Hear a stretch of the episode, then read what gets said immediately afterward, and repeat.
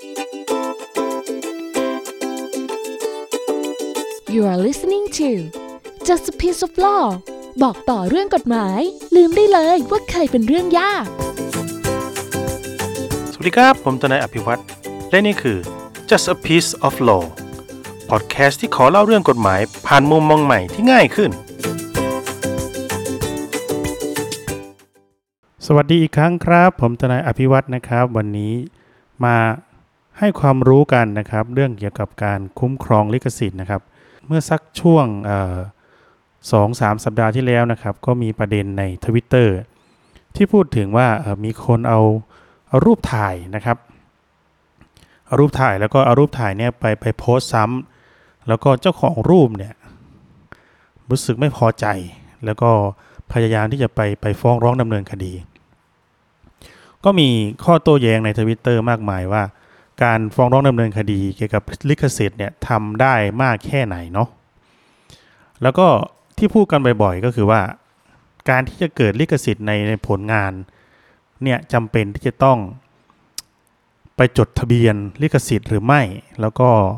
ผมจะมาคุยกันถึงเรื่องโทษทางแพ่ง และโทษทางอาญาของผู้ละเมิดเนาะแล้วก็จะยกตัวอย่างคดีที่พวกเราได้ยินกันบ่อยๆนะครับ คดีดัง ๆ เกี่ยวกับลิขสิทธิ์เนี่ยมาคุยกัน ว่าคดีมันมีวิธีการดำเนินการยังไง แล้วก็สุดท้ายเนี่ยจะมาคุยว่าเราในฐานะผู้ผลิตผลงาน เราจะสามารถปกป้องลิขสิทธิ์ของเราอย่างไร ก่อนอื่นเนี่ยนะครับเรื่องเกี่ยวกับทรัพย์สินทางปัญญาเนี่ยมันก็จะมี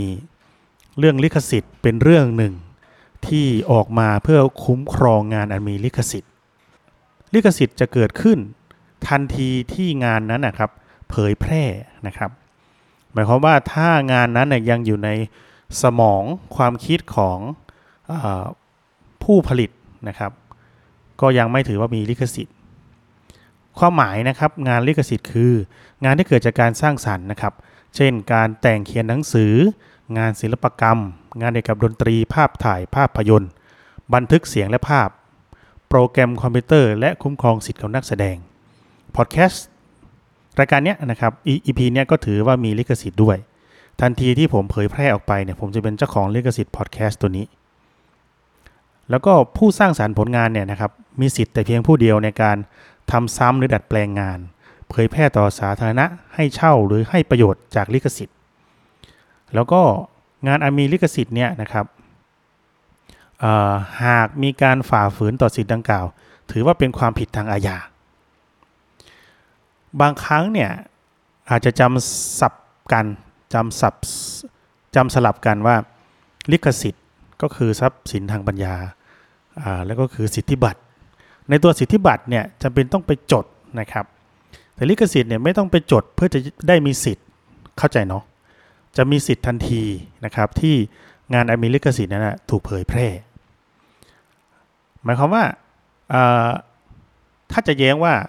อ้าวก็ยังไม่ได้ไปจดลิขสิทธิ์นี่นะครับ ก็หมายความว่าผู้ผลิตผลงานเนี่ยนะครับ ต้องเอาผลงานเนี่ยไปจดลิขสิทธิ์ก่อน เพื่อจะมีลิขสิทธิ์ มันจะเพิ่มภาระ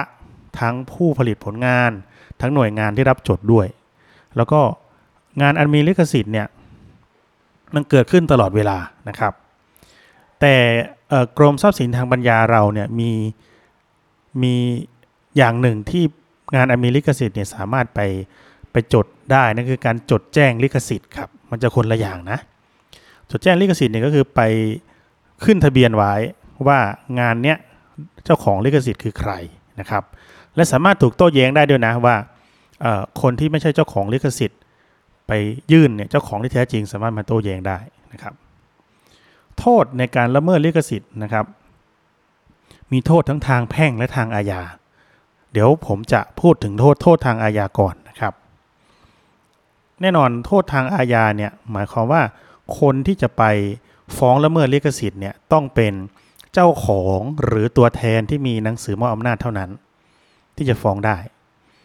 ไม่รู้พวกเราจำกันได้หรือเปล่าจะมีเคสที่ เด็กอายุ 15ทำกระทงนะครับทำกระทงไปขาย แล้วก็เกิดจากว่ามีคนอ้างว่าเป็นตัวแทนลิขสิทธิ์ของซานริโอใช่ไหมนะครับ เป็นตัวแทนลิขสิทธิ์นะครับ ก็เข้าไปจับน้องคนนั้นนะครับ แล้วก็สุดท้ายกลายเป็นว่าบริษัทซันซานดิโอที่ญี่ปุ่นนะครับ บอกว่าไม่ใช่นะครับ โทษทางอาญานะครับ โทษทางอาญาเนี่ยพูดถึงการละเมิดลิขสิทธิ์ไว้นะครับ ว่าหนึ่งอะต้องเป็นเจ้าของลิขสิทธิ์หรือเป็นตัวแทนเท่านั้น แล้วก็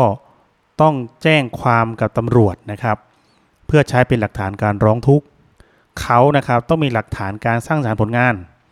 ต้องมีหนังสือรับรอง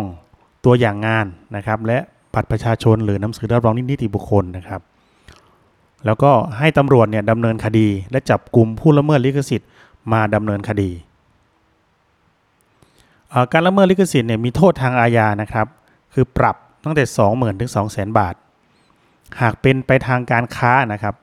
คือมีโทษจำคุกแต่ 6 เดือนถึง 4 ปี ปรับ 1 0 0 0 0แสนถึง8 0 0 0 0 บาท หรือทั้งจำทั้งปรับ อันนี้คือโทษทางอาญานะครับ โทษทางแพ่งเนี่ยนะครับสามารถ เรียกร้องค่าเสียหายได้นะครับ สามารถเรียกร้องค่าเสียหายได้ ค่าเสียหายทางแพ่งเนี่ยก็จะเป็นค่าเสียหายที่เกิดขึ้นจริงนะครับ แล้วก็ผู้ที่เป็นเจ้าของลิขสิทธิ์นั้นนะเสียหายนะครับ วิธีการดำเนินคดีทางกฎหมายกับผู้ละเมิดลิขสิทธิ์ ผมมีวิธีการที่คิดว่าเราน่าจะทำได้นะครับสำหรับคนที่มีลิขสิทธิ์อยู่ ก็คืออย่างแรกนะครับ เมื่อค้นพบเมื่อพบว่ามีการละเมิดลิขสิทธิ์นะครับ ให้ทำการบอกกล่าวครับ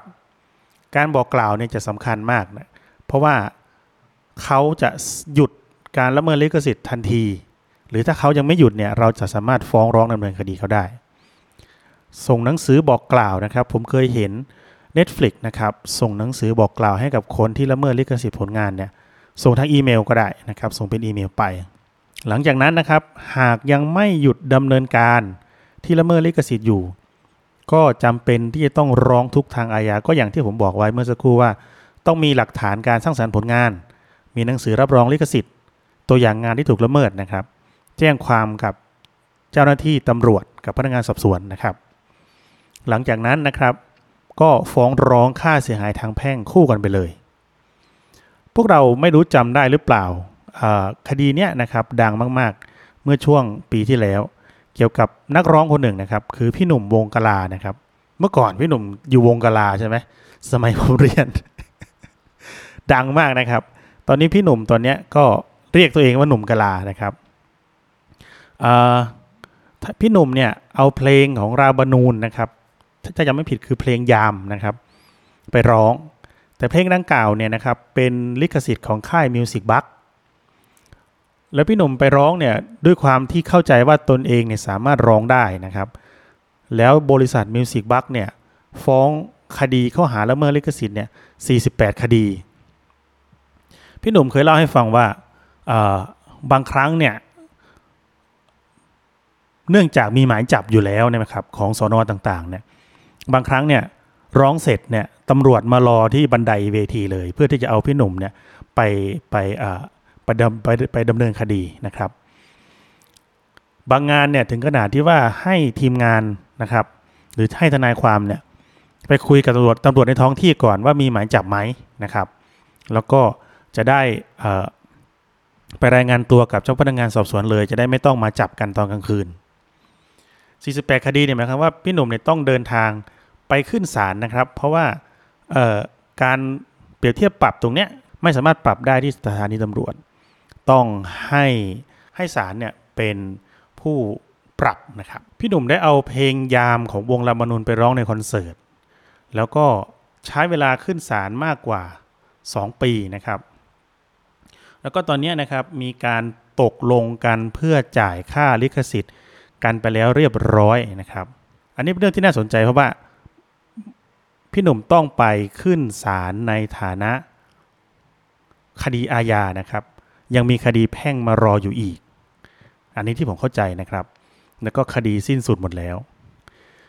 ผมเคยฟังพี่หนุ่มสัมภาษณ์พี่หนุ่มบอกว่า บางครั้งเนี่ยเวลาไปศาลเนี่ยนะครับ ก็จะถูกปฏิบัติเหมือนกับนักโทษทั่วไปเนาะก็คือไปนั่งอยู่ใต้ถุนศาลแล้วก็รอคิวตัวเองที่จะขึ้นไปไปศาลข้างบนนะครับ แล้วก็บางครั้งเนี่ยต้องปะปนอยู่กับนักโทษที่เบิกตัวมาจากเรือนจำมีนักโทษบางคนเป็นแฟนคลับ นะครับ เป็นแฟนเพลง มา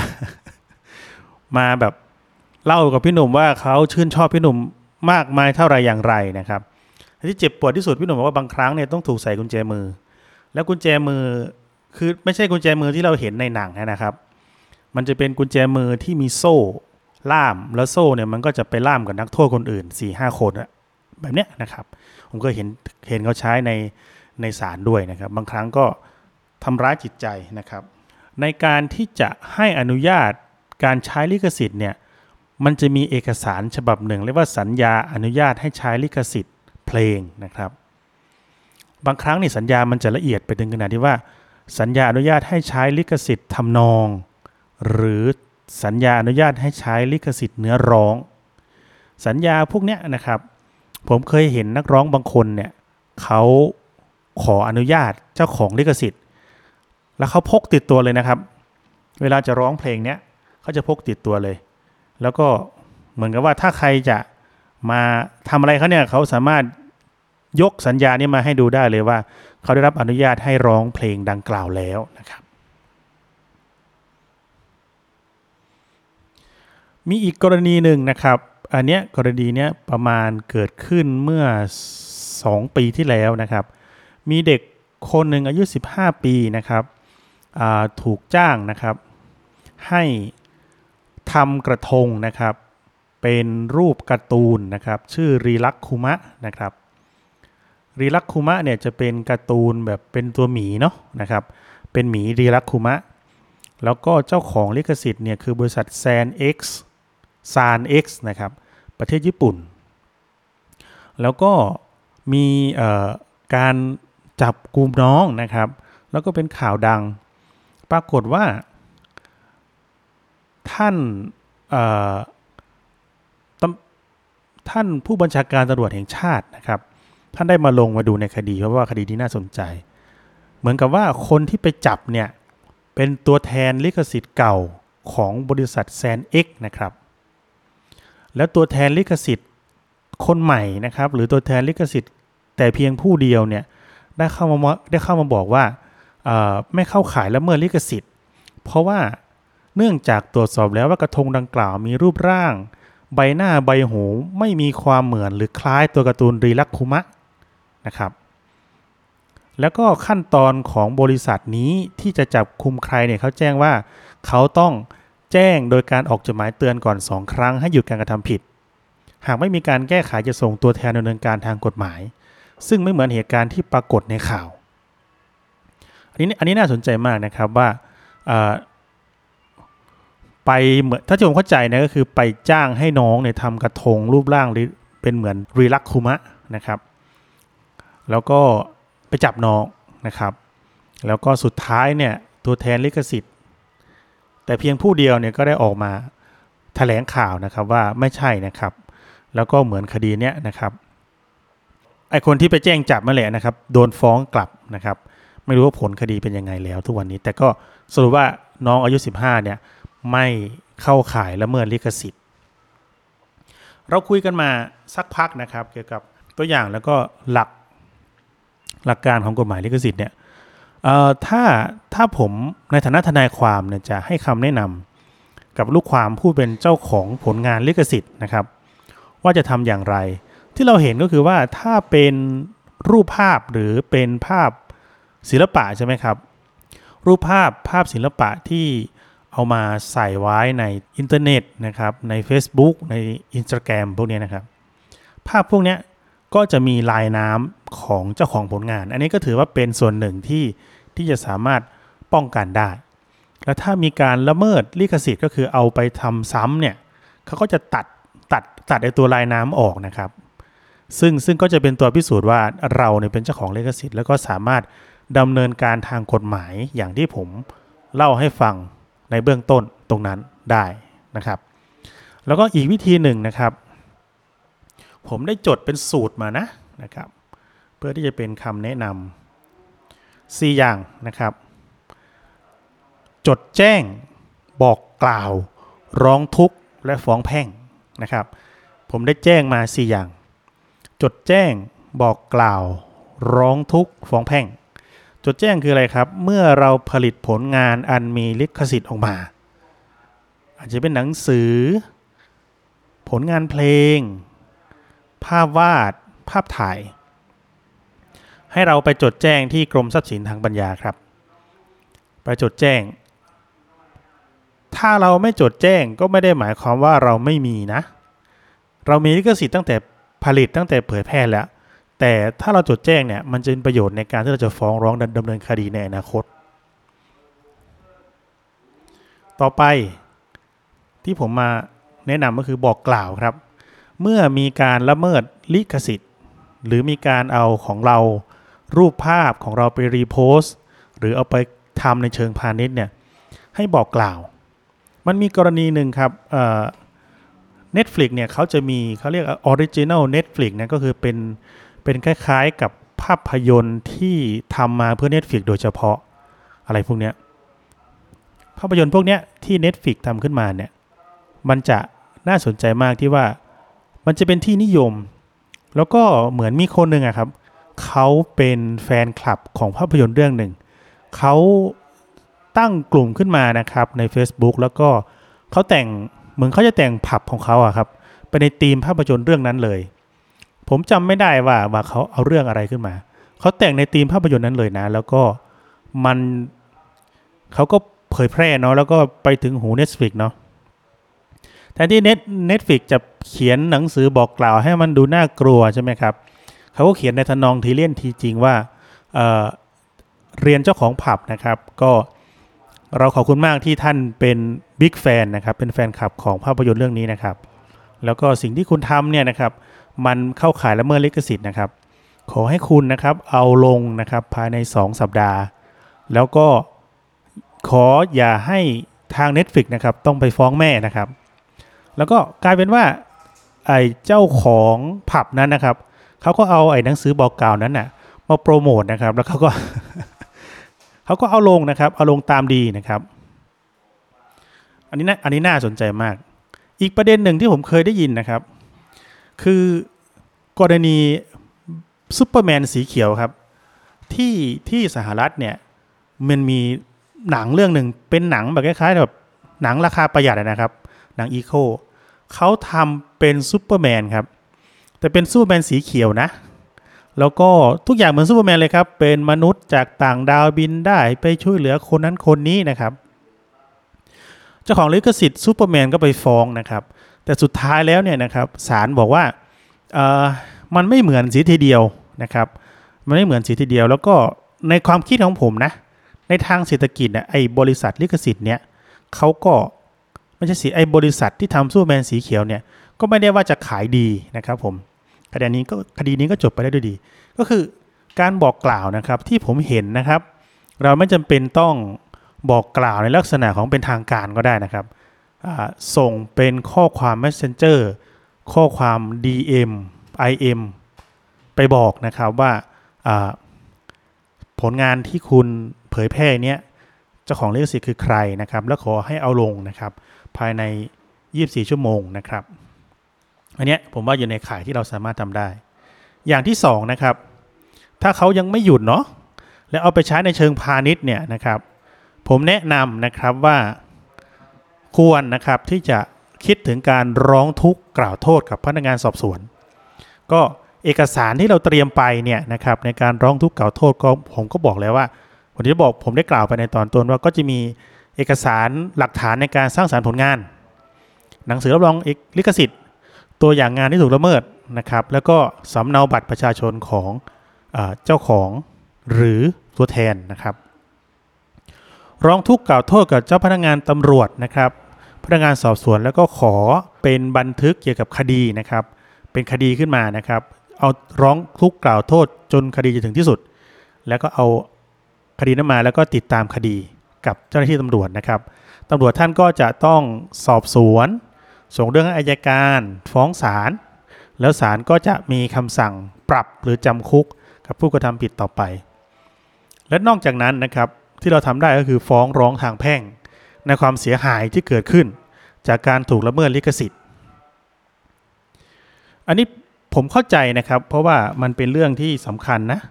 กับผู้สร้างสารรค์ผลงานว่าผลงานที่เขาสร้างสารรค์ขึ้นมาเนี่ยมันไม่ใช่ว่าวันสองวันนะครับ เขาก็จะสร้างสารรค์ขึ้นมาได้นะครับ มันก็จะต้องประกอบไปด้วยแบบ ใช้ความพยายามนะครับ ใช้ความฝึกฝนนะครับ กว่าที่จะผลิตผลงานอันมีลิขสิทธิ์ออกมาได้ ยกตัวอย่างนะครับผมเห็นในส่วนของภาพถ่าย ภาพถ่ายบางภาพนะครับเอ่อเจ้าของผลงานเนี่ยต้องลงทุนเรื่องอุปกรณ์นะครับ ลงทุนฝีมือแล้วรอจังหวะนะครับ จังหวะที่เหมาะสม ถ้าคนที่จะมาละเมิดลิขสิทธิ์เนี่ยเขาก็แค่ก๊อปใช่ไหมครับก๊อปปี้นะครับ เอาไปวางแล้วก็ใช้เป็นผลงานของเขาต่อไป มีเรื่องล้อเล่นที่เราเห็นบ่อยๆในในในในทวิตเตอร์นะว่ามีทวีตบางทวีตเนี่ย ในตัวทวิตเตอร์เองเนี่ยคนทวีตแค่พันคนนะครับ แต่เพจใหญ่เนาะมีคนก๊อปไปวางที่เพจตัวเองนะครับ มีคนกดไลค์กดแชร์เป็นหมื่นคนนะครับ เจ้าของเจ้าของทวีตร้องไห้หนักมากเนาะเพราะว่าผลงานของเขาเนี่ยถูกถูกเอาไปใช้ต่อนะครับ แล้วก็เหมือนกับมีอีกคดีหนึ่งที่ที่ที่ค่อนข้างดังนะครับ เป็นละครเรื่องหนึ่ง เหมือนเป็นละครย้อนยุคที่สร้างมาจากนิยาย นวนิยายฉบับหนึ่ง พอละครเรื่องนี้จบเนี่ยกลายเป็นว่ามีคนเอานิยายฉบับนี้นะครับ มาสแกนครับ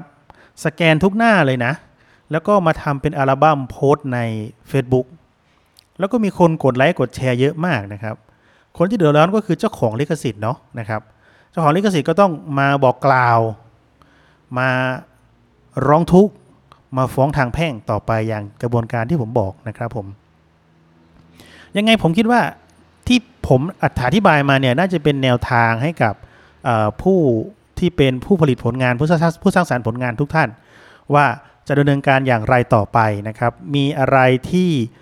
ทนายความพอช่วยได้นะครับ ก็ก็ก็ติดต่อมาได้นะครับ ยินดีให้คำปรึกษาแล้วก็ อยากช่วยนะครับ เพราะว่าเข้าใจแหละ ผมนอกจากจะเป็นทนายความเนี่ยผมก็เป็นผู้สร้างสรรค์ผลงานเหมือนกันนะครับ ก็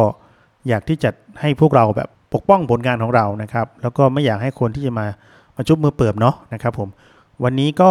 มีแค่นี้นะครับ พบกันใหม่ episode หน้าครับ สวัสดีครับ